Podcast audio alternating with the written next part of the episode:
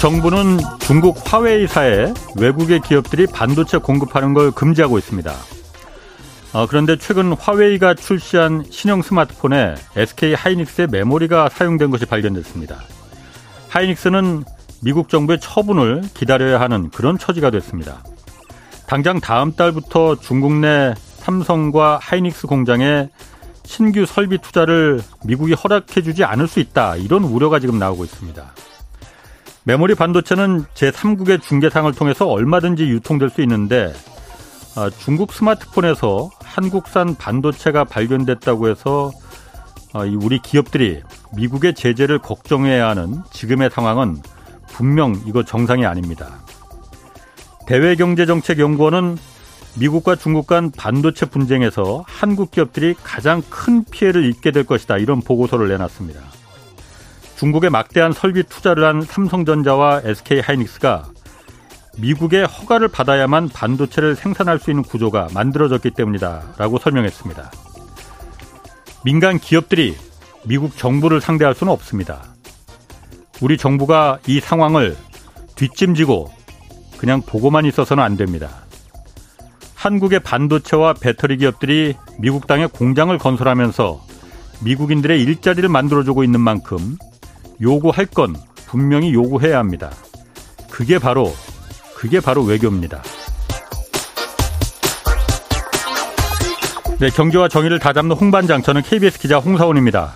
홍사원의 경제쇼 출발하겠습니다. 유튜브 오늘도 함께 갑시다.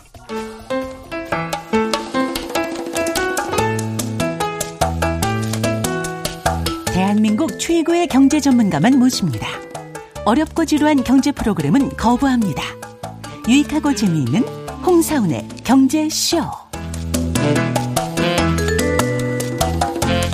네, 최근 주택 공급이 위축되면서 어, 2, 3년 뒤에는 집값이 급등할 것이다. 이런 기사들 많이 나오고 있습니다. 어, 정부는 그래서 또 추석 전에 주택 공급 대책 내놓을 예정인데 이거 좀 자세히 알아보겠습니다. 한문도 서울 디지털대학교 부동산학과 교수 나오셨습니다. 안녕하세요. 아, 네, 안녕하세요. 그 기사들 요즘 많이 나오거든요. 예, 그럴듯합니다. 예. 2, 3 지금 주택 신규 착공하는 데가 워낙 없기 때문에 네. 그냥 뭐 원자재 값도 비싸졌고 예. 부동산 시장도 안 좋고 분양도 잘 안 된다고 하니까 착공하는 데가 없으니까 어 이거 주택 공급이 부족해서 2, 3년 뒤에는 집값 다시 크게 오를 거야. 이런 기사들이거든요. 예. 논리로 보면 그럴 듯한데 네. 먼저 이게 신규 착공 이 주택 공급 물량이 진짜로 많이 부족하긴 부족한 거예요. 심각할 정도로? 아, 심각하지는 않습니다. 지금 어. 한30% 정도 예전보다 착공 물량이 줄었는데요. 네. 제가 볼 때 1, 2년 뒤면 다시 늘어날 거고 중요한 것은 뭐냐면 기존에 예. 지었던 입주 물량. 예. 입주가 내년까지 전혀 문제가 없습니다. 그러니까 어. 이제 지금 말씀하신 것처럼 뭐 2, 3년, 2, 3년 뒤, 어. 내년이 아니라 후년을 어. 얘기하잖아요. 예. 후년도 조금 그, 그 3년 뒤를 얘기하거든요. 예. 지금 짓는 것들이 어. 이제 안 짓는 게 줄면 보통 아파트가 2년 6개월, 3년 걸리니까 예. 3년 뒤를 얘기하는 거예요. 그러면 4, 5, 6, 7년도예요. 2027년도. 그러면 우리가 더듬어 볼 게 한 가지가 있습니다. 그 말이 어. 맞는지 안 맞는지. 물론 어. 우리 경제라는 것이 네. 수요 공급의 법칙으로 얘기하는 거잖아요. 지금 이게. 예. 당연히 공급이 음. 적으면 수요가 많으면 음. 당연히 가격이 오르는 건 맞죠. 그 논리에서. 예, 예. 그 전제 어. 조건이 뭐죠? 다른 경제, 모든 경제의 기본은 가정법이잖아요. 다른 네. 요인들이 문제가 한다면. 없을 때 아. 예를 들어서 글로벌이 터졌어요. 예. 뭔 이상한 소리 하고 있습니까? 무슨 아. 수요 공급이 지금 문제예요? 아. 당장 지금 빚값 바쁜데 예. 그러니까 그런 게 없다라는 전제할 때는 이 얘기가 음. 맞아요. 예. 근데 이 얘기의 어떤 지금 앞으로 2, 3년, 3년 뒤에 주택가격이 폭등한다는 기사들에 대해서 이게 예. 잘못된다는 걸 말씀드린 게 아무도 그때 경제 상황을 모르잖아요. 첫째. 3, 2, 3년 뒤에? 네. 그러면 어, 이제 그렇죠. 네. 사례를 볼게요. 예. 2009년도 2008년에 글로벌 금융이 걷고 나서 주택가격이 폭락을 했어요. 예. 2008년 가을부터 어, MB 정부에서 부동산 활성화 대책을 음. 지금과 같이 거의 유사하게 90% 비슷합니다. 예, 예. 썼어요. 예. 쓰고서 2009년 2월 2일에 이 대책을 발표를 해요. 음. 종합적인 대책입니다. 뭐 예. 지금 나온 분양권 전매 상한제 다 들어가 있어요. 음. 대, 저, 대출도 풀어주고. 예. 그러니까 주택 가격이 한 2009년도 1월부터 한 9월, 10월까지 다시 회복을 합니다. 예. 회복을 하고 음. 그 뒤부터 다시 하향 들어가거든요. 음. 음. 그리고서 그러면 그때 기사를 말씀드릴게요. 그래서 음. 2009년도에 지금처럼 주택 가격 회복을 할 때 분양이 또 보물이 터집니다. 죽었다가 음. 미분양이 막 늘어났다가 예. 15, 16만 원까지 막 넘어가다가 예. 갑자기 정부에서 미분양 대책 발표하고 음. 지금 말씀드린 이런 내용 이번 대책이랑 거의 비슷하죠. 음. 다 던지니까 주택 가격도 회복을 하고 분양도 다시 화랑이에요. 예. 화랑을 띄웠는데 그 결과 그러면 3년 뒤에 폭등을 해야 되잖아요. 그래서 많은 분들이 음. 분양권 전매 이런 거 풀어줬기 때문에 그때도 음. 많은 분들이 이제 투자 심리가 가세해서 그때도 분양이 흥행을 했어요. 음. 2009년도 봄부터 가을까지. 예. 근데 그것들이 이제 그러면 3년 뒤에 입주할 거 아닙니까? 예. 그러면 2012년이잖아요. 예. 그때 어땠어요? 11년, 12년 입주할 때 입주 짓는 게 적으니까 예. 분양 물량이 적으니까 지금처럼 예. 짓는 게 적으니까 폭등할 거다 그랬어요. 예. 그래서 그때 입주 그러니까 입주 물량 숫자가요. 12,000개하고 15,000개였습니다. 서울 아파트 기준으로 할 때. 어. 역대 입주 물량 중에 최저였어요. 어. 근데 주택 가격이 어땠어요? 내려갔다 고 내려갔습니다. 네. 횡보하고. 네. 그러면 거기다가 서울 수도권 통째로 말씀드리면 서울 수도권의 마이너스 음. 프리미엄 현장이 60%였습니다. 그때. 음. 3년 뒤에. 그게 뭐냐? 경제가 글로벌 금융위기 이후에 예. 정부들이 막 부양책을 썼지만 네. 일시적으로 막을 뿐이지 예. 결국은 조정이 되잖아요. 네. 그 조정이 2, 3년 뒤에 확실히 바닥에 나타나잖아요. 음. 그 시점이 보통 2, 3년 뒤거든요. 예. 그러니까 저는 그 현상이 그대로 요번에도 나타날 것이다라고 네. 보고 있기 때문에 그건 이제 거래량에도 나타나요. 그리고 그때 주택가격 수준이 PIR 지수가요. 소득 대비 주택가격의 수준이 예. 10 수준밖에 안 됐어요. 서울 음. 아파트가 지금 18, 20 수준이잖아요. 그렇죠. 그럼 네. 갭이 더 크잖아요. 네. 그러면 더 안 좋아질 가능성이 있다고까지 저는 보는 거예요. 그런데도 어. 지금 똑같은 기사를 내는 거죠, 기자들이. 어. 그러니까 그분들의 기사들이 수요 공급 이론만 갖고 하면 틀린다는 얘기죠. 음. 경제 상황이 맞춰줘야 돼. 지금 경제가 지금 어때요? 다 아시잖아요. 무역 적자부터 해가지고 네. 어, 소, 우리 네. 시청자분들 다 아실 거예요. 청취자분들 소비가 네. 지금 마이너스 3.9%잖아요. 실질 소득이. 그리고 소비, 생산, 설비 투자, 산업 활동 그 지표들이 음. 11년 만에 최저치입니다. 경제 상황은 물론 안 좋죠. 너무 안 좋은 게 네, 이게 예. 바로 회복 안 되잖아요. 어, 돈이 없을 거라 이거죠. 2, 3년 뒤에 나타나잖아요. 예. 지금 뭐 PF 연출 여러 가지 리스크들이 많잖아요. 예. 그렇다면 경제가 좋고 예. 인구도 늘고 예. 이런다라면 그 기사가 맞아요. 예. 그러니까 여러 가지를 볼 때 상식적으로 음. 생각하잖아요. 어느 축구팀이 축구를 잘해요. 근데 음. 상채빈 선수가 10명이에요. 11명이 음. 다 A급인데 그, 그 팀이 이기겠어요? 아, 지겠죠.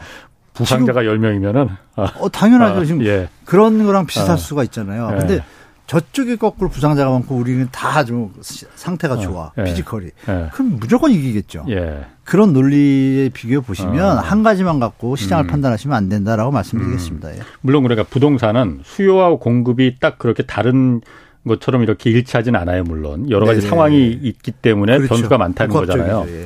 그런데 만약에 예를 들어서 지금 지금 이제 뭐 그뭐 뭐 물론 금리가 모두 부동산 가격을 결정하는 건 아니지만 네, 그건 아니죠. 예. 가장 큰 지금의 부동산 침체를 갖고 왔던 그 트리거는 방아쇠는 금리였지 않습니까? 급격하게 금리를 올려서 저는 그렇게 안 보는데. 꼭 그것도 아니에요? 전 두 번째로 보거든요. 두 번째 첫 번째는 뭐였습니까? 예. 첫 번째는 주택 가격이 너무 올라가서 갭이 발생한 음, 거예요. 그렇지, 그렇지. 그 예.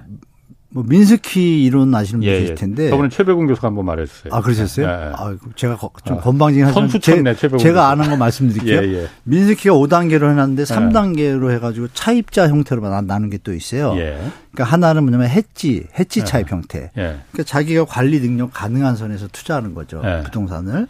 그리고 나면 투기 차입자 형태예요. 이것도 어느 정도 원금을 갚을 수 있어요. 근데 폰지 그러니까 뒤에서 사주는 사람이 음, 음, 없으면 음, 음, 갚을 능력이 없게 되는 상황이 오면 이거는 예. 그 다음이 뭐냐 예. 패닉 붕괴예요. 예, 예. 민스키 이론이 모먼트가 예. 지금 자꾸 해외에서는 지금 얘기하고 있어요. 민스키 모먼트 음, 왔다고. 음. 우리는 뉴스에 좀 잘 안 나요 보도에. 예, 예. 그럼 일반 저같이 조금 책 이렇게 좀 열심히 보려고 하는 사람들은 어, 민스키 모먼트가 너무 똑같거든요. 그러면 위대한 경제학자들이 이걸 괜히 말했겠어요? 자기들이 몇십 년 공부해서 보니 그렇지. 저보다 네. 공부를 더 열심히 하신 네. 분들인데 아 이건 필요오더라 네. 이런 거를 뭐 케인즈도 유동성 함정 음. 얘기했고 다 그 지점을 향하고 있잖아요. 그 음. 파월 장관도 얘기하고 드디어 우리 하는 총재도 얘기했잖아요. 예. 하는 총재 뭐라 그랬어요? 구조 개혁 없는 재정 통화 정책은 나라가 망하는 지름길이다. 이걸 음. 기자분들한테 얘기를 했어요. 아니 하는 총재가 나라가 망하는 지름길이라는 그 음. 표현이 얼마나 커요. 그러면 음. 이게 워딩을 준 거예요 국민들한테 음. 준비하시라고 파월 장관이 어. 집 사지 마라 한 것처럼 요번에 발표했잖아요 예. 하는 총리도 집 사지 마세요 예. 이 얘기가 모든 걸 나타내 준다 어. 집값이 올라갈 건데 왜 사지 마라 그러죠 나중에 역적되는데 그렇지. 이분이 네. 그걸 모르겠어요? 네. 그걸 이제 힌트를 준 거예요. 그래서 우리 청취자분들도 네. 그 워딩들하고 이렇게 분위기를 보시면 아 이거 너무 높은 건 당연하구나. 음. 그러면 당연히 조정이 있겠죠. 조정된 다음에 들어가시면 되죠. 음. 한은 이창용 한은 총재가 정확히는 그러니까 구조 개혁을 지금 나라가 지금은 구조 개혁을 해서 경, 그 경제를 살릴 생각을 해야지 쉬운 방법으로 빨리 돈 풀어라 이자 금리 내려라 해서 그렇게 해서 요구를 하면은 나라 망하는 지름길이다. 그렇게 얘기를 했거든요. 그러니까요. 그리고 민스키 그분은 이제 저 뒤에 이제 올지 몰라도 그분은 네, 좀 네. 이제 올 것 같아요. 나중에 정말. 보고. 네. 아, 말씀하신 대로 첫 번째 요인 집값이 그러니까 그, 그 올라간 거는 아, 지금 이렇게 좀 약간 좀 조정을 한 거는 워낙 높았다라는 그렇죠. 부분이고. 그렇죠. 폰지 상태가 된 거죠. 어, 더 이상 뒤를 사줄 사람이 뒤, 이걸 없다라는 그, 부분이고. 그게 나타났죠. 그죠. 네. 작년에. 그죠? 네. 아니 그러니까 그 제가 지금 자꾸 질문할 걸 까먹을 것 같아 지금. 아, 네네네. 아, 죄송합니다. 네. 그첫 번째는 그거였고. 그렇죠. 두 번째가 이제 급격하게 이제 기준금리가 올라가면서 미국이 일단 먼저 옮기면 그렇죠. 한국도 따라 올릴 수밖에 없었으니까 네, 그 상태가라서 네. 지금은 이제 집값이 약간 조정을 받고 있는데 네. 지금 신문에서 경제신문에서 많이 말하는 게 주택 공급이 지금 워낙 없으니 이 상태가 돼서 주택 공급을 지금 건설사들이 지지를 않고 있으니까 2, 3년 뒤에는 주택값이 크게 오를 수 있다라는 논리가 만약에 다른 거 말고 지금 집값 좀 어느 정도 떨어지고 있어요. 조정을 받고 있어. 지금 요즘 아, 다시 올라왔다지만. 어. 아니 그러니까 거꾸로, 예. 그래도 한참 올랐을 때보다는 좀 떨어졌잖아요. 네, 한 10에서 15% 떨어졌죠. 그럼 요게 좀 요 조금 떨어졌어. 그리고 두 번째 금리도 미국이 혹시 드라마틱하게 금리를 내릴 수도 있는 거 아니에요. 2, 3년 뒤에는. 그러면은 음. 상황이 어 그러면 다시 부동산이네. 이 상황이 아, 사람들의 자꾸 그렇게 어. 꼬시면 안 되죠. 안 되나? 금리가 내리는 게 예. 경제가 좋아서 내리는 것하고 미국은 경제가 좋아서 내릴 수 있어요. 예. 우리는 음. 금리를 그대로 유지하면 환율 차이나 여러 가지 문제 때문에 예. 못 내리는 상황에서 미국이 예. 내렸다고 따라 내린다고 쉽지 않거든요. 예. 그래서 어. 하는 총재가 얘기한 거예요. 힌트를 준 어. 거예요. 어. 이걸 알아들어야죠. 예. 우리 청취자분들이. 어. 어, 하는 총재가 왜 뜬금없이 어. 작년만 해도 금리 인하 뭐 확실히 답을 안 준다. 이번에는 그 얘기를 못을 네. 박았잖아요. 예. 전처럼 1, 2%는 없다. 그 얘기는 뭐예요? 음. 기준금리 3.5에서 올라갈 일은 있어도 예. 내려가더라도 0.2나 0.5밖에 안 내려간다는 신호잖아요. 예. 그럼 답 나왔죠. 그러면 그건 기준금리고 시장금리는 예. 어때요? 우리 경제가 약하면 예. 시장금리는 가상금리가 상승하기 때문에 그렇죠? 그렇죠? 그러면 대출금리는 쉽게 못 내린다는 얘기예요. 그 부담이 될 거란 얘기를 하는 총재가 돌려서 한 거죠. 음, 음. 그러니까 젊은이들한테 그걸 다 설명할 수 없으니 예. 집 사는 걸 좀 조심하라고 예. 그렇게 얘기해 준 거예요. 예. 그 얘기 뭐냐. 지금 6.57%거든요. 예. 좀 위에는 지금 뭐 매번 얘기할 때 그러잖아요. 하단을 얘기하잖아요. 하단은 의미가 없어요. 음. 하단은 이미 집 샀어요, 다. 당연하냐 아, 아니냐. 1등 신용이 좋은 사람들은 그렇죠. 아. 그거를 기사에서 아. 우리가 볼 때 우리가 거 기사에 오류 속는 예. 거예요. 하단은 3.5에서 아. 뭐6.5 이러면 음, 예. 사람들이 3.5에게 아니죠. 3.5에 눈이 간다 이거지 당연히. 그런데 그러니까 다싼 줄 알고 다 자긴 아, 갔는데 나는 5% 6%야. 아, 이렇게 그렇지. 되는 거죠. 예, 예. 그러면서도 그 분위기 때문에 따라가는 거예요. 그 예. 일반화 때문에. 음. 그럼 냉정하게 요즘 뭐, 뭐 유튜브 발전했으니까 좀 스마트 분들이 많은데 예. 스마트 분들이 많다는 얘기가 어떻게 나오냐. 정부가 이렇게 대출을 엄청 풀었어요. 예. 거래량이 서울이 예전에 반토막이 왜 스마트해진 거예요. 아 이건 좀 거품이다라고 판단하는 분들이 훨씬 많은 거죠. 예. 아니면 집값이 너무 높아서 돈이 없는 거예요. 예. 소득이 줄고 있잖아요. 예. 그러니까 모든 정황을 통합적으로 보면 예. 주택 가격이 올라갈 여력은 이제 거의 없는 거예요. 제가 볼 때. 펌핑으로 올리는 거지. 지금 전세 대출만 만약에 지금 전세 대출 살살 다 올려놨잖아요. 예. 정부가 전세 대출이 오르면 집값을 받치잖아요. 예. 내려가는 걸 지금 받치는 역할을 하잖아요. 연착륙을 모토로. 좋아요. 경착륙이 음. 경제 부담이 음. 되니까 연착륙을 한다는 예. 건 좋은데 예. 그게 도가 지금 지나치잖아요. 음. 유주택자 전세 대출 뭐 이런 거 안 되잖아요. 예. 예. 그러니까 이미 어떤 정책 방향 자체가 예. 주택 가격의 하락을 자시하지 않는 형태로 예. 뭐 기득권 정치 형태로 지금 가고 있는 게 좀 안타깝다고 저는 느껴요. 예. 국민을 예. 위한 정치라면 그냥 놔둬야 자 자유시장 경제 지분주의가 음. 뭐예요? 정부가 개입 안 하는 거예요. 매번 음. 얘기하시는 게 뭐죠? 자유시장 경제. 그럼 놔둬야죠. 최소의 국가의 개입. 음, 아담 스미스가 예, 예. 얘기한 아하, 예. 왜 아. 근데 왜 이렇게 개입을 많이 해요? 음. 그러니까 이렇게 시장이 혼동스러운 거죠. 아, 왜곡을 일으킬 왜곡을, 아, 왜곡을 일으킬 수가 아니라 아, 일으켰습니다. 이미.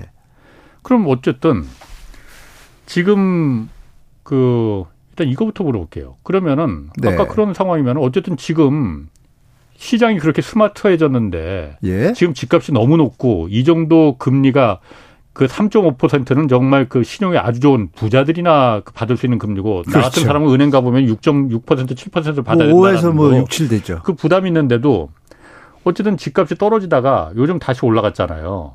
물론 네, 정부의 그러니까 그, 그 펌핑도 있었을 거예요. 아, 그거, 그것 때문이에요. 딴건 아, 없어요. 딱, 딱 딴건 없어요. 전부 그거예요. 그냥. 네, 그거 없었다고 가정할게요. 아. 둔촌종이 분양이 됐겠어요? 어, 다 됐지. 그거 미분양 예. 날 거라고 다 온 국민이 알고 있었어요. 예, 예. 근데 다 어. 풀어줬잖아요. 그러니까 그럼 정부의 개입 때문에 전부 100%? 100% 지금 게? 뭐 부동산 시장에 계시면 다 알아요.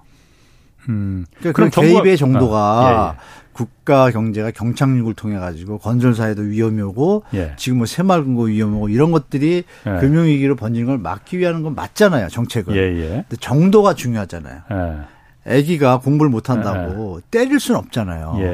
달래야죠. 근데 지금은 도가 지나친 거예요 제가 볼 때. 왜?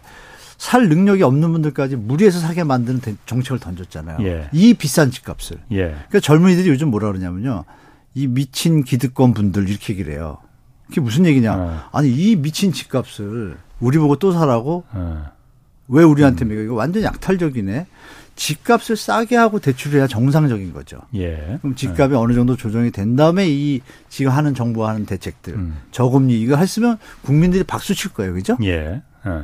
그러니까 이 비싼 집값을 산다는 얘기는 뭐예요? 투자자, 투기자들이 이득을 취하는 걸 도와준 형태가 되잖아요. 예. 이걸 이제 국민들이 알아요. 알면서도 지금 젊은 세대들이 요번에 상반기에만 63%가 전체 물량 중에 63%를 3040 했거든요. 젊은이 예. 왜? 아, 나도 요번 게임에 들어가서 저금리 레버리지 활용해서 음.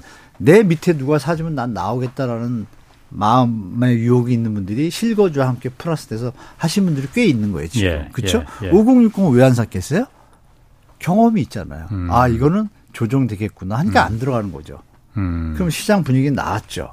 음. 그래서 지금 제일 중요한 게 실거주 무폐지하고 전세 대출이에요. 예. 정부가 만약에 전세 대출을요 1%짜리를 해가지고 다시 풀어준다고 가정을 할게요. 예. 전세값이 오르면 집값은 버티잖아요. 예, 그렇지. 예. 그 정부가 만드는 거잖아요, 집값 왜곡을. 예. 전세 대출이 국가 주택 가격 왜곡의 원흉이에요. 그건 뭐, 뭐 누구나 알고 있잖아요. 예. 이제 국민들이 다 알아요. 예, 예. 근데도 그 전세 대출을 발표할 때 보면 조용히 구석에서 발표를 해요. 왜? 예. 비판받는 거 아니까. 예. 그러니까 이런 전체적인 분위기를 봤을 때 지금 말씀 주신 뭐 주택 공급이 음. 부족 이런 거는 경제상의 주택 가격이 적정하고 진짜로 뭐 건설사들이 건축비가 올라가지고 못 져가지고 수요는 충분히 소득이 늘어나고 음. 이러면 맞는 말씀이지만 지금 전혀 그런 상황이 아니다. 음. 다르다. 시장 예. 상황이. 이렇게 말씀드릴게요. 그러면 정부의 정책적인 정책이 인위적인 개입이 지금 잠깐 집값을 올리는데 100%뭐 100%까는 아니겠지만 저는 120%라고 아, 봐요. 그래요? 네. 심리까지 일으켰기 오케이. 때문에. 어, 120%다 네. 개입해서 집값이 지금 잠깐 반짝 올라간 거라고 하면은 아니, 정부가 여쭤볼게요. 정부가 어. 개입을 안 했다고 특례 어. 보금자리론이 없고 예. 이 제도를 다 풀지 않았으면 음. 주택가가 어떻게 됐을까요? 폭락했을 겁니다. 어. 네. 그러니까 예. 경착륙을 막기 위해서 던진 예. 건 맞아요. 어. 근데 오버슈팅한 거죠. 예, 예. 그럼 결국은 나중에 문제가 나오겠죠. 음. 뭐 그렇게. 예. 그래서 제가 물어보고 싶은 게 그거거든요. 네네. 네. 물론 그러니까 정부에서는 네. 계속 네. 원희룡 장관도 그렇고 어, 하는 총재도 그렇고 지금 집값이 너무 높다. 집값이 그렇죠. 빠지는 게 내려가는 게 정상적이다. 다만 너무 급하게 빠지면 그게 경착륙이니 네, 네, 천천히 내려가는 게 맞다라고 하지만은 네. 말씀하신 대로 특례보금자리론이니 여러 가지 규제를 다 풀어버리는 거는 철저하게 누가 보더라도 집값이 내려가는 걸 막기 위한 방어책이거든요. 그런데 네. 그 얘기도 했습니다. 그때 정부에서 특례보금자리론이 가장 지금 집값을 받쳐주는 큰 역할을 했잖아요. 네네. 그 네. 부분에 대해서 아까 3, 2030 집 많이 샀다고 했잖아요. 특례보금자리론 많이 이용했을 겁니다. 네, 맞습니다. 정부에서도 젊은 층이 집을 사는데 그 특례보금자리론이 큰 역할을 했다. 그렇죠. 예, 맞죠. 역할을 했음 그런데 제가 그냥 느끼기에는 집값이 그야말로 이렇게 한껏 올라간 걸 갖다가 네. 빚을 더 내게 해줘서 싼 이자로 빚을 내게 해줘서 이걸 살게 해주는 게 정말 젊은 층들을 위한 거냐. 아니면 집값이 내려가서 젊은 층 2030 세대들이 자신의 월급으로 그렇죠. 그 소득에 맞게끔 집을 사줄 수 있게 하는 게 맞는 거냐? 그 당, 그 당연한 걸 왜 물어보세요? 아니. 아니, 이걸 우리 정부 들으라고 하는 얘기야, 지금. 네? 정부 들으라고 하는 얘기야. 아, 그러시구나. 아니, 그분들도 다 아세요. 아시는데. 어. 그럼 왜 그러는 거야? 말은, 말은 그러니까 집값이 내려가야 된다고 말하잖아요. 그럼 왜 그러는 겁니까? 왜 그런가는 이제 말을 안 들으면 이제 자리가 위험하니까. 예. 말을 들어야죠. 예. 여기까지. 음. 누군가가 그렇게 얘기를 했을 때. 예. 그걸 안 따르면. 예. 국가의 경제는 두 번째 치고. 예. 자기가 쫓겨나잖아요. 음. 그러니까 듣는 거예요. 그래서 우리가 네. 아버지가 잘하셔야 가정이 네. 편안하다고 좀 말씀드리겠습니다. 아버지가 누구예요? 아, 저희 아버님 잘 계십니다. 자 그러면은 네. 아, 아, 아이고 뭐 오늘 하여튼 저기 그 우리 우리 아버지도 오늘 잘려갖고 힘내갖고. 네? 아, 그러셨어요? 아, 네. 조심조심 해야 돼요, 지금. 아, 예, 예, 예. 아, 뭐, 인생 한 번 사는데, 뭐, 사람답게 살아야지. 뭐. 맞습니다. 조심하는 것도 한계가 있죠. 예. 맞습니다. 네. 자, 그러면은, 네. 음, 정부가 지금 추석 전에 공급대책 새로, 그래서 이제 정, 공급이 부족해서 집값이 2, 3년 뒤에 올라간다고 자꾸 하니까 네. 추석 전에 어, 공급 대책 새로 발표한다고 했어요 지금. 네. 여러 가지 뭐 도는 얘기는 있더라고요. 네. 어떤 내용이 좀 그, 그, 어, 어, 좀뭐 그 받으셨다면서, 예. 아, 그건 이제, 예. 그 공급 대책이라는 건 두 가지 종류를 볼 수가 있겠죠. 예. 그러니까 정책의 성향에 따라 바뀌는데요. 예. 이런 거죠. 다주택자가 집을 사는데 세금을 면제해 준다. 예. 그럼 집을 살려는 사람이 많아지겠죠. 여력이 있으니까. 예. 그럼 그거를 팔려고 짓는 사람이 늘어나면 공급이 늘어나겠죠. 예. 이런 논리로 어, 또 세금을 면제해줘서 집 사는 음. 걸 미분양 같은 걸 사게 해준다든지 그러면 예. 아파트 분양이 잘 되겠죠. 예. 그러면 지금 어려운 현장들이 분양을 들어가겠죠. 예. 그러니까 그거는 모양은 좋은데 내용은 뭐예요? 국민을 위한 게 아니라 예. 건설사와 예. 기득권을 위한 정책이에요. 모양은 공급 대책인데 이것도 예. 공급 맞죠? 확대되죠. 근데 진정한 공급 대책은 뭐냐?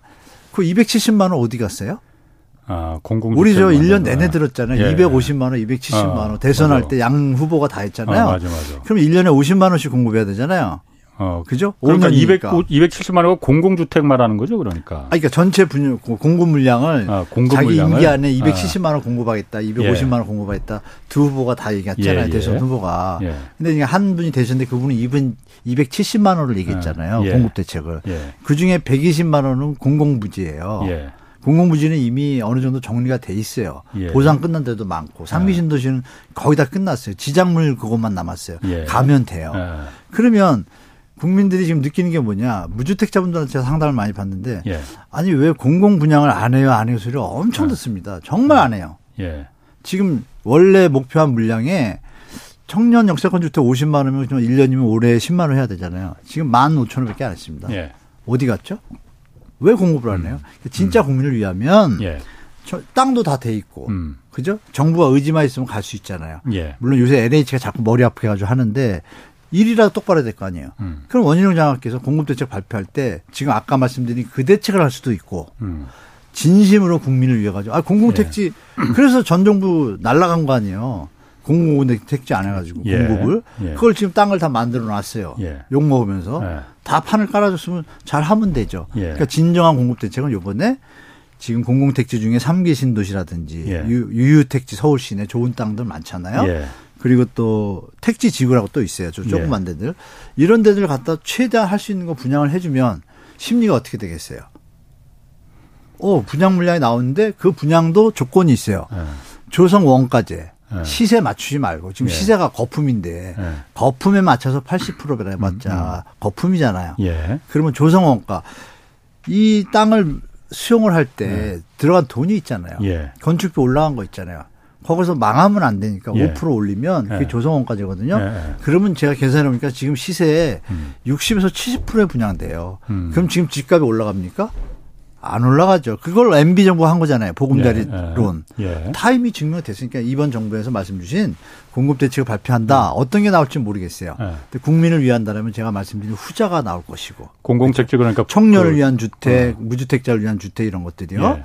그런데 그게 아니라 좀 기득권과 건설사를 위한다 그러면 제목은 공급 대책인데 예. 뭐 다주택자가 집을 살 때 뭐 세금을 면제해주고 다주택자 예. 조건을 완화해주고 미분양분을 뭐 도와주고 뭐 이런 식의 대책이 나올 거예요. 그거는 극히 그냥 그 아주 부차적인 거죠, 액션. 거고 말씀하신 대로 공공택지 지금 잔뜩 있는데 잔뜩 이거 있죠. 왜 놔두고 있느냐? 왜 놔두고 왜냐면은? 민간은 지금 안 들어가려고 합니다. 그러니까 민간이 안 할 때 공공이 하는 게 역할이잖아요. 그러니까 제가 하려고 할 하는 말이 지금 그거거든요. 아, 왜 공공이 안 하려고 하느냐? 그런데 시기가 아주 타이밍이 묘합니다. 네네네. 얼마 전에 네. LH 그 순살 아파트 해갖고서는 LH 지금 국민들의 이미지가 뭐냐면은 공공이 분양하는 그러니까 LH가 분양하는 거 말고 그러니까 LH가 시행을 하고 일, 민간 건설사들한테 시공을 맡기면 되는 거잖아요. 네. 어쨌든 LH가 끼는 거는 저거 사람 살, 그 잘못하면 무너진다라는 이미지가 좀 아, 팍팍해 버렸거든요. 그건 과거형이죠. 이거 물타기라고 봐요. 아니요, 그러니까 왜? 어쨌든 지금 왜냐하면은 국토부에서 갑자기 LH 공공 분양 아파트들을 갖다가 아파트 이름을 다 공개해 버렸잖아요. 그리고 네. 거기에 대해서 여기는 위험한 아파트다라는 인식을 강하게 심어줬잖아요. 그러면은 네. 똑같은 무량판 구조인데 민간 부장 아파트들도 분양 그 무량판이 있었단 말이에요. 네. 민간 부장도 그럼 전수조사 해라 하니까는 전수조사 하는데 네. 거기는 공개 안 하겠다고 했거든요. 네. 그리고 심지어는 입주민들이 원하면은 조사도 안 하겠다고 했거든요. 근데 입주민들이 원하면. 네, 자, 네. 그러니까 이러다 네. 보니까 네. 야, LH가 하는 공공 이런 거는 일체 이제 건설 시장에 들어오면 안 돼. 나는 저기 들어가면 안 하겠어.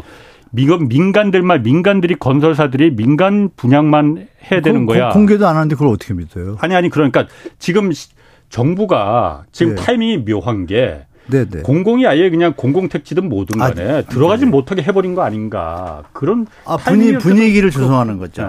공공 분양에 문제가 있으니 예. 공공 분양 공급 택지에 대한 관심도를 떨어뜨리려는 예. 아주 안 좋은 의도가 있다라고 볼 수는 없지만 아, 물론 가능성이 의도, 보여요. 의도했다고 보일 수는 없지만 타이밍상 아니죠. 근데 이런 표현이죠. 어. 이것들에 대해서 뭐 언제까지 완벽하게 국민들의 건강과 생명을 위해서 예. 이러이런 공법으로 하니까 걱정 마세요라고 완벽하게 발표하는 농도가 약하죠. 예. 그 예. 의도는 있는 거죠. 예. 그걸 완벽하게 해서 차후로 짓는 건 철저히 관리 감독을 해서 그렇죠. 그런 일 없게 예. 하겠다고 해야 되는데 예. 지금 보면 뭐 기존에 선정된 업체들을 중지하고 공사를 안 하겠다는 형태로 네. 묘한 형태로 간다. 이건 국민 기만하는 정책이에요. 왜? 네. 그 사람들이 안 하면 다음 사람 있을 때 안 하게 해야지 이어지잖아요, 공사가. 음. 예. 그래야 국민 주거 복지 안정이 로드맵이 안정적으로 가지 않습니까? 예. 그러니까 이번 정부에서 하시는 정책들을 보면 말은 국민을 위하는 것 같은데 음. 내용을 보면은 이렇게 뒤통수 맞는 정책들이 좀 많다고 전 보여요. 왜? 예. 진짜 국민을 위하면 LH를 심각하게 수사 들어가고 예. 일 잘하는 분은 표상하면서 일 잘하는 사람들이 그 현장들한테 맡기면 그거 믿을만 하잖아요. 예. 그렇죠? 예. 나쁜 고리들은 잘라내고 예. 그럼 그걸 할 때 공법에 대해서 대대적으로 올 언론에 공개하고 이런 예. 공법으로 완벽하게 수리가 되니까 걱정 마세요. 도리어 더 강, 단단해집니다. 음, 음. 걱정 마세요. 예. 추가적으로 서비스까지 합니다. 이러면 어느 국민이 그걸 지금 말씀하신 음. 위험하다고 생각했어요. 믿죠. 그러고 나서 공공택지 분양 막 해주면 그 국가의 국가의 정책에 대해서 다 박수 치겠죠. 네. 무주택자나 청년들이. 예. 가 분양가도 음. 또 싸게 한다라면 음. 그런 얘기는 없잖아요. 음. 그러니까 그게 좀 아쉽다 이거죠. 그래서 요번에는 해 주실 거라고 믿고 요번 네. 발표하신다 그러는데 그런 대책들이 나오면 네. 국민들이나 누구나 다 박수 치겠지만 예. 만약에 또 앞에 쪽 제가 말씀드렸던 묘하게 공급 대책인데 이런 분위기로 하면 이제 국민들은 더 이상 음. 국가 정부를 더 신뢰하지 않을 겁니다. 제가 볼 때. 그러니까 사실 지금이 네. 이렇게 공급도 부족하다는데 그러면은 민간들은 잘 안 들어가고 그러면 네. 민간 건설사들이 잘 참여 안 하고 그러면은 지금이 가장 국가가 국가의 역할을 할 때 아닌가. 맞습니다. 정확하게 짚어주셨어요. 어. 네. 왜 그런데 국가가 안 들어가려고 하는 거고. 무리 아닌가요? 지금 저는 어. 그렇게 어. 좀 바쁘신 것 같더라고. 다들 너무 바쁘셔가지고 제가 생각하기엔 좀 그런 생각이 좀 어. 들더라고요. 무리지만 어. 예. 나라의 녹슬 국민들이 내는 세금으로 살고 계시면 예. 진정성 어린 마음으로 다시 한번 국가 정책을 봐야지. 그러니까. 인생과 한 번 사는데 예. 그렇게 좀 뭐랄까요 좀 공직에 계신 음. 분들은 기본 마인드는 좋잖아요. 저희가 그래서 경제쇼에서도 네. 그런 부분을 가장 짚어주는 게 사실 KBS의 역할이고 공영방송 어, 그렇죠. 역할이거든요. 예, 예. 잘하고 계시잖아요. 아, 그러니까 네. 앞으로도 계속 해야 되는데 그런 역할을. 아이 뭐 잘 하실 거라 저는 믿는데. 그러니까 하고 싶은데 어 어쨌든 그 얘기는 뭐 개인적인 얘기니까. 뭘 사고 뭐, 싶은데요? 아니 하고 싶은데 아, 하고 싶은 데가 아니고. 아, 다들 자 그러면은 문제 없다 본다. 그 이번에 그러니까 그 이그 그 공급 대책 추석 전에 국토부에서 발표한다는 거에 그 네네. 얘기는 계속 나옵니다. 지금 어쨌든 예, 예. 민간 그 PF 부동산 PF 시장이 지금 진행이 안 되고 있으니 여기 진행이 안 되고 있잖아요. 아, 제가 말씀 죄송한데 아, 싸게 팔면 되잖아요. 뭐 그렇게 진행이 어. 안 된다 그래요? 그, 아 그러네 말이 또 끊어지네. 그러니까 이게 정부가 오늘 정책을... 이어지지가 않네. 아 제가 말씀드려요. 아. 죄송합니다. 말씀드려요. 아니 아니 그 맞는 말입니다. 네. 정말 그러네. 그런데 예예. 예. 음. 어쨌든 제가 물어보고 싶었던 거는 요거는 네. 그러니까 싸게 팔면 되는 건데 사실. 그렇죠. 네. 어. 어쨌든 그런데 팔면 다 사죠. 그러다 보니까 그거를 싸게 팔면 되는 건데 정부에서 네. PF가 부동산 PF가 지금 진행이 안 되니 음. 이걸 진행이 빨리빨리 돼야만이 주택 공급도 늘어난다. 왜냐하면 지금 PF 본 PF로 넘어가지도 못하는 첫 삽을 뜨지도 못하는 현장들이 많으니 많죠. 여기 일단 자금을 지원해 주자.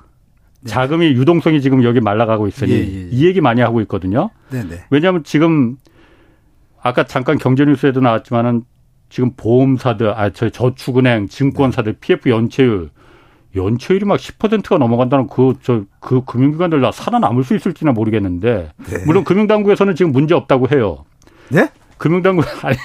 아니, 문제 없다고는 안 했죠. 어. 문제 없다고 아니라, 어. 이렇게 문제가 많은데 예. 우리가 이렇게 애를 써서 예. 그렇게 걱정할 수준은 아니다 이 얘기죠. 어, 그러니까 어쨌든 PF를 갖다 먼저 유동성 여기 자금을 좀 그 튀어 주자 일단 네. 버틸 수 있게끔 음. 이게 지금 그 아, 대책에 담긴다고 저한테 그 어. 제가 뭘 답변 드리면 되죠? 그게 맞는 거냐 아닌 거냐 이거죠. 그 저는 그냥 지금 우리가 바람직한 거냐. 저는 이제 우리가 바닷물을 네. 짠지 뭐 이런 거 알려면 뭐 네. 떠가지고 조사하고 네. 뭐 분석하고 이럴 필요도 없잖아요. 예. 손가락으로 찍어보면 알잖아요. 예. 사례를 보면 아는 거죠 단순히. 예. 그럼 저는 그냥 사례를 말씀드릴게요. 예. 2009년도에도 똑같았어요. 아 지금하고? 지금하고 대자뷰예요. 어. 완전. 예. 그때도 미분양 매입 대책 쓰면서 예. 지금처럼 자금 지원해주고 어, 어. 그나마 그때 좀 낫어요. 뭐가 낫냐? 분양가를 낮춰라. 싸게 예. 팔아라. 그럼 예, 팔린다. 예. 그러면 우리 저 국민들 집 살 때 LTV도 늘려주고 이렇게 예. 상호상조. 아까 말씀드린 싸게 하고 사, 집을 사게 해야죠. 그죠? 그렇게라도 했어요. 그 집값이 잘 안정됐어요. 근데 그마저도 거기에도 안 드는 사람들 있잖아요. 그 사람들이 계속 끌고 가다가 지금처럼 집값이 더 오르면 팔아야지 하고 이렇게 네. 전문 용어로 개긴다 그러나요? 그런 어. 회사들이 네. 많다 보니 예. 기억나시죠? 2011년대 부산 상호저축은행부터 해서 11개 상호저축은행이 다 박살이 났어요. 부도가 났어요. 예. 얼마나 많은 국민이 피해를 보고 충격이 컸잖아요. 예. 예. 그, 그 회사들이 왜 났죠? PF 때문에. 음. 어떻게? 1, 2년을 그렇게 버틴 거예요. 예. 지금처럼. 예. 그때도 똑같아요 워딩에 네. 이렇게 미분양 매입을 통하고 지원을 통해 가지고 안정적으로 가겠다. 음. 그 대신에 강도 높은 구조 계획을 하겠다. 음. 그건 뭐예요? 가격을 낮추는 거죠. 예. 낮췄어요 실제로 많이. 예. 근데 지금은 그 얘기는 하긴 해요 똑같이. 예. 어떻게 표현하냐? 아그 회사에 구조 개혁을 요구하고 있다. 매각이나 예. 상각 좀 표현이 달라요. 매각이나 상각을 통해. 예. 그러니까 싸게 팔면 다음 사람이 사면 싸게 분양할 수 있죠. 음. 그러니까 이게 대상이 국민이 아니라 다른 업, 업체가 그걸 받게끔 좀 도와주는 거예요, 지금 형태가. 음. 약간 또 기득권을 위한 어떤 느낌이 들죠. 중요한 거는 형태는 하여간 유지해 주는 거예요. 기존의 네. 현장에 뻗는 거를 네. 싸게 받아서 시행사나 네. 시공사나 자금사가 네. 손에 10%씩 봐. 그럼 다음 사람이 받을 거 아니에요? 예. 여기서 정부가 발표한 유동성 있는 업체가 인수한다 예. 이거잖아요. 예. 그걸 도와준다 정부 돈으로. 예. 도와줘서 그럼 이 업체는 뭐예요? 논하네요? 그죠? 음. 싸게 받아서 분양가 예. 돈 남네요. 예. 이 업체를 위한 거지 국민을 위한 거예요? 아니죠. 음. 한번 더 가면 수익이 뛰잖아요. 예. 차라리 원 업체가 그냥 싸게 팔고 도와주면 국민이 더 싸게 분양받겠죠. 음. 그러니까 여기에 묘한 기득권의 카르텔의 느낌이 들어요. 우리 이번 대통령이 카르텔을 잘 적하시니까 네. 이 카르텔도 한번 조사했으면 좋겠어요. 이번 네. 발표해 보면 네. 내용이 묘한 거예요. 음. 아니 그냥 그럼 싸게 해서 남한테 넘기지 말고 넘기는 사이에 비용이 붙잖아요. 예. 분양가에 전이가 되잖아요. 음. 조금 더 올라가겠죠? 예. 국민들은 조금 더 비싼 값으로 받잖아요. 그럼 음. 원래 그러면 어려운 회사를 음. 국가가 매입하면 되죠. 국가가 자금도 지원한다며. 그냥 그 업체를 지원해서 그 업체가 적정한 가격에 팔면 여기에 붙는 이윤이 줄잖아요. 예. 그럼 더 잘 팔리겠죠. 예. 그게 국민을 위하고 국가를 위하고 그 건설 유산을 위한 거지. 지금 대책들의 형태들이 보면 제가 약간 묘하잖아요. 네. 그래서 좀 아쉬움이 좀 있다. 이왕이면 그것도 하는 것도 좋지만 국민들한테 좀 가는 음. 형태로 분양가를 낮춘 거를 그냥 그 업체가 할 수 있게 할 수 있잖아요. 그럼 이 업체가 이쪽에 팔때 음. 들어가는 비용이 감소하잖아요. 그럼 이분은 수익이 될 거 아니에요. 예. 이게 제 말이 좀 아니 그게 맞습니다. 예. 왜냐하면 예.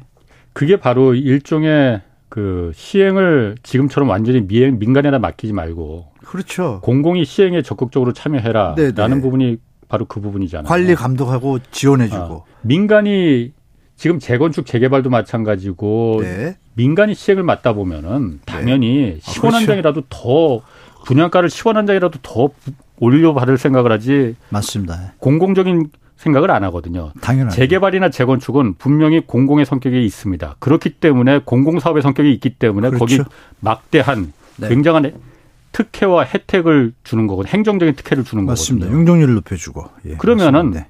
그 부분이 공공의 이득이 돼야 되는 거죠. 네, 공공의, 공공의 이득이 아니고 돼야죠. 오히려 네. 공공의 해가 되는 거면은 그런 네. 특혜를 주면 안 됩니다. 네. 용적률 함부로 그냥 공짜 주면 안 되는 겁니다. 당연한 맞습니다. 예. 아. 어쨌든 말이 왜 그쪽으로 새버렸지 그런데 그 얘기를 하시니까 생각나는 예. 게 하나 있는데요. 예. 압구정 재건축 주민들이 요즘 이제 뭐 임대주택을 같이 안 짓겠다 막 이래요. 예. 그러면 원래 용적률을 그냥 지면 되잖아요. 아, 100%만 주면 됩니다. 네. 아. 근데 그건 또 안 하겠대요. 예. 이게 무슨 기득권 갑질이에요. 아니면은 용적률을 돈 주고 사게끔 하면 돼요. 그렇죠. 예. 그러니까 그런 다른 나라 그렇게 합니다. 이번에 서울시에서는 그걸 강력하게 못 한다. 예. 공공의 이익을 위해서 예. 올린 용적률의 50%는 기부채 나봐라. 예. 그건 잘한 것 같아요, 제가 볼 때. 예. 예. 그러니까 용적률을 제가 이 경제쇼에서도 네. 여러 번 말했지만은 네. 우리나라 대부분의 그 특히 그러니까 기득권의 기득권이라기보다는 네. 그냥 그 사, 많은 국민들이 용적률을 그냥 하늘에서 뚝 떨어진 첨부의 나의 개인 재산권으로 착각을 하고 있거든요. 그 분명한 그렇죠. 착각입니다. 예, 예. 용적률은 공공의 재산입니다. 맞습니다. 예. 나뿐만이 아니고 그렇죠. 내 아들, 딸, 손자, 손녀까지도 대대로 이어 예, 공공이 써야 될그 예. 자산이거든요.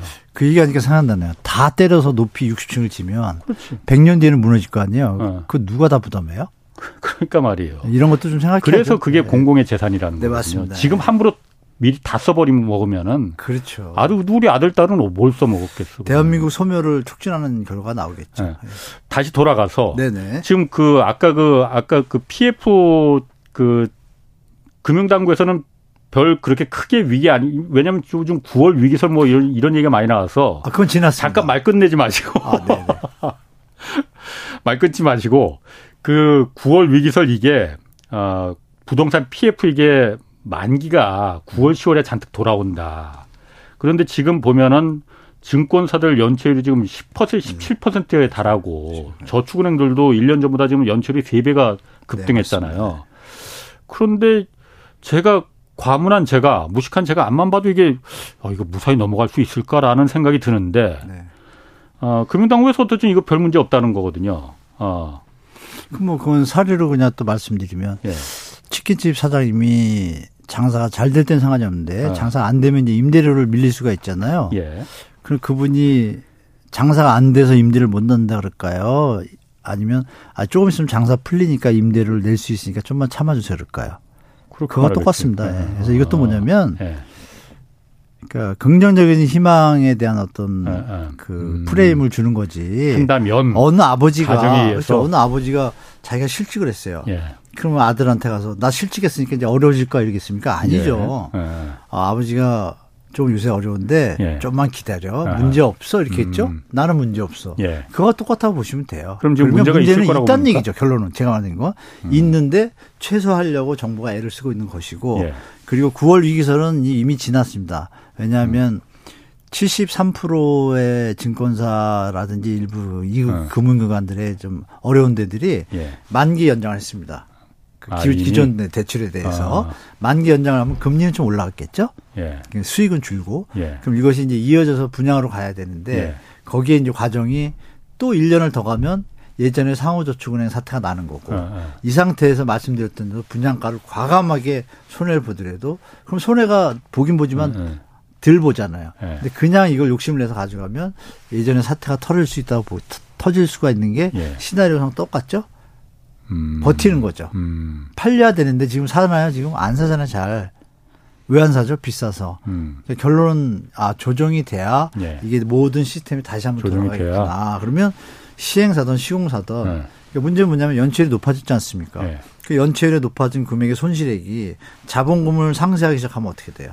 자본 잠식 들어가면 뭐. 파산이죠. 네. 그거를 우려하는 게 이제 정부 입장인 거잖아요. 네. 그래서 파산하면 막으려고 애쓰시는 네, 거죠. 예. 애쓰시는데 제가 볼 땐 100% 막기는 힘들다라고 마, 말씀드리겠습니다. 아니 근데 지금 보면은 네. 그 PF라는 게 네. 그 PF라는 건 PF만 들어가더라도 그건 사실 어느 정도 사업성이 있다는 거기 때문에 건설사가 붙기 때문에 은행에서 좀 약간 좀 싼 금리로 그 돈을 조달할 아, 수 있지만 비싸게 주는데 지금 그 전에 브릿지론이라고 있잖아요. 네, 브릿지론 있죠. 브릿지론은 요즘 뭐 20%도 지금 막 그 못 빌린다고 하거든요. 빌릴 수가 없죠. 거의 없죠. 어. 그러니까 20% 이자를 내고 네. 그 사업을 하는데 그게 네. 수익성이 나올 수가 있겠느냐. 아, 나오는 현장도 있습니다. 그 뭐냐면 어. 느 현장이 박살났어요. 예. 100원짜리인데 60원이 됐어요. 음. 그러면 갭이 생기잖아요. 예. 그럼 그건 누가 사야 되는데 지금 돈이 지금 안 들어오잖아요. 음, 예. 그러니까 금융기관 입장에서는 지금 위험하니까 예. 함부로 못 주잖아요. 그렇지. 예. 근데 그럼 이분이 이걸 60 100원짜리를 60원에 들고 와서 예. 이런 물건이다. 예. 이건 80원에 팔 수 있다. 예. 그런 60원에 대한 매입 비용을 좀 도와달라. 예. 그 피해 저 브릿지로는 아시겠지만 짧으면 진짜 짧으면 3개월이고 예. 빠르면 6개월, 늦으면 1년이에요. 기간이 요즘 한 달짜리도 나온다고 그러는데 하도 네, 미, 네. 믿지를 못하니까 떼일까봐. 네. 그러니까 어. 그 빌려주는 이유는 20%라도 예. 어 얘가 문, 이게 문제가 있어도 지금 100원짜리가 음. 60원에 사온다는 거잖아요. 예, 예. 그럼 경매 붙이면 원금 회수가 되니까 음. 20%에는 들어가는 거예요. 아 원금은 회수가 될 수 있으니. 네, 그런 건 아. 20%에도 들어가 주는데 예, 예. 말씀 주신 원래 지금 뭐 100원짜리인데 나 80원에 밖에 이런데 예. 이런 데는 쳐다도 안 보죠. 예. 그러니까 지금 이제 경제 신용 경색이 현장에서 좀 벌어지고 있습니다. 음, 실제로 그 부분 때문에 결국은 회생 못하는 현장들이 음. 꽤 나올 겁니다. 그리고 실제로 지금 음. 뉴스에는 많이 안 나오는데요.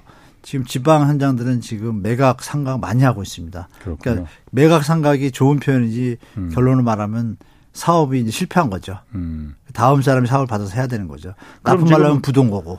그럼 지금 그 망할 때는 망하게 놔둬야 된다. 이게 그럼 정답입니까 그러면은? 아 그건 아니죠. 망하는 정도의 그 어. 폭이 다르잖아요. 예를 네. 들어서 심리가 안 좋아서 팔릴 수 있는데 지금 안 팔리는 현장이 있을 거고 예. 심리가 좋아서 이건 너무 애초에 너무 과다하게 예. 계상을 한 거, 사업지 계획을. 예. 이런 거는 풀려도 답이 없잖아요. 음. 그럼 얘는 파산시켜야 되는 거예요. 그래서 그걸 정부도 지금 다 나열해서 조사를 해서 예. 아 이건 답이 없다 그러면 이거는 이제 상각하라고 합니다. 예. 매각하라고 예. 그런 부분들 지금 종료하고 있는데 최대한 그 부도나 파산을 줄이려고 애를 쓰는 게 정부 입장은 맞죠. 음. 그래야지 이제 충격이 덜하니까. 예, 예. 그러나 제가 볼 때 그 금액 뭐 1조 원 이런 거 단위를 볼때 한계가 있는 거예요. 음. 업체와 현장 수랑 대충 비교해 보면 예. 아, 결국은 좋은 현장들은 살아날 수 있는 여지가 있지만 정부 대책으로 예. 그렇지 못한 현장들은 정리가 다 되는 수순인데 음. 그렇지 못한 현장들 플러스 아파트가 아닌 비주거 있잖아요. 음. 상가 오피스텔은 더 안 좋거든요. 예. 이런 부분에 이제 아까 말씀 주신 증권사 캐피탈 협뭐이 제2금융기관 예. 보험사 보험사 좀 낮고 신협 수협 특히 새마을금고 예. 이런 데들이 너무 투자를 많이 했어요. 예. 특히 새마을금고는 좀 많이 했습니다. 그래서 뒤늦게 또 뛰어 들어갔고. 네, 뒤늦게 돈에 예. 탐욕을 낸 거죠. 근데 예. 그 결과가 지금 다 해결된 것이 아니라 예. 수면 안에서 너무 지금 제가 듣기에는 이제 좀 어려움을 겪고 있는 걸 알고 있습니다. 그러니까 특판 나오잖아요. 네. 새마을금고도 지금 연체율이 10%가 넘는 게 전체 중에서 109개 새마을금고가 지금 연체율이 10%를 넘는다는데. 네, 새마을금고 분들이 너무 힘들어하시고 계시니까 네. 네. 새마을금고는 하여간 제가 볼 때 우리 청취자분들이 생각하실 것은 아 아직 해결이 안 됐다 여기까지만 음. 이해하시고 네. 아, 위험성이 존재하는데 네. 최선을 다하고 있다 정부가 도와주고 있다. 그러나 그렇다고 국민 세금으로 한없이 퍼볼 수는 없죠. 당연히 네, 네. 그 부분만 이제 보시면 될 것 같습니다. 음. 네. 요것도 하나 좀 물어볼게요. 네네. 네. 공교롭게도 지금 추석 전에 지금 주택 공급 대책 그 부동산 대책 지금 발표 예정인데 네. 어, 어제 이 기사가 나 국토연구원이라는 데서 네. 이 보고서를 냈거든요. 국토연구원은 국토부 산하 국책기관이잖아요. 네, 국책기관이죠. 예. 다주택자 기준을 지금은 네. 2주택자 이상이잖아요. 이걸 3주택자 이상으로 올려야 된다. 어느 분이에요? 저도 아, 봤는데요. 네. 그분한테 제가 전화 걸려다가 참았거든요. 뭘 또 전화까지. 아, 왜냐하면 안 받을 것 같은데. 아니, 예. 받게 되어 있습니다, 법적으로. 아, 예. 네. 어. 공공기관에서 자기 자리에 어. 전화를 왜 안 받아요? 어. 그러니까 왜, 저, 왜. 그냥 예. 왜냐하면 이주택자 분들이 예. 생각해보세요, 여러분. 집이 두 개인데 다주택자 예. 아니에요? 국어도 모르는 그렇지. 분인가요? 다자가 어. 마늘 다자잖아요. 세다 세. 1주택자의 어. 기분이니까. 예. 그러면 그 보고서가 왜 나온지를 저는 제 유추입니다. 제 뇌피셜. 예. 보고서를 먼저 던지면 예. 정부에서 발표할 때 예. 눈치 보이는 대책들은 예. 보고서를 핑계를 삼아요. 음, 아, 그런 국토연구원의 무슨 예, 보고서야 하면 이러이러한 논리에 인해서 뭐 이주택자는 예. 다주택자로 보지 않는 게 합리적인 예. 부분이 있어서 이 제도를 두고 예. 그러면서 하나를 더 붙이죠.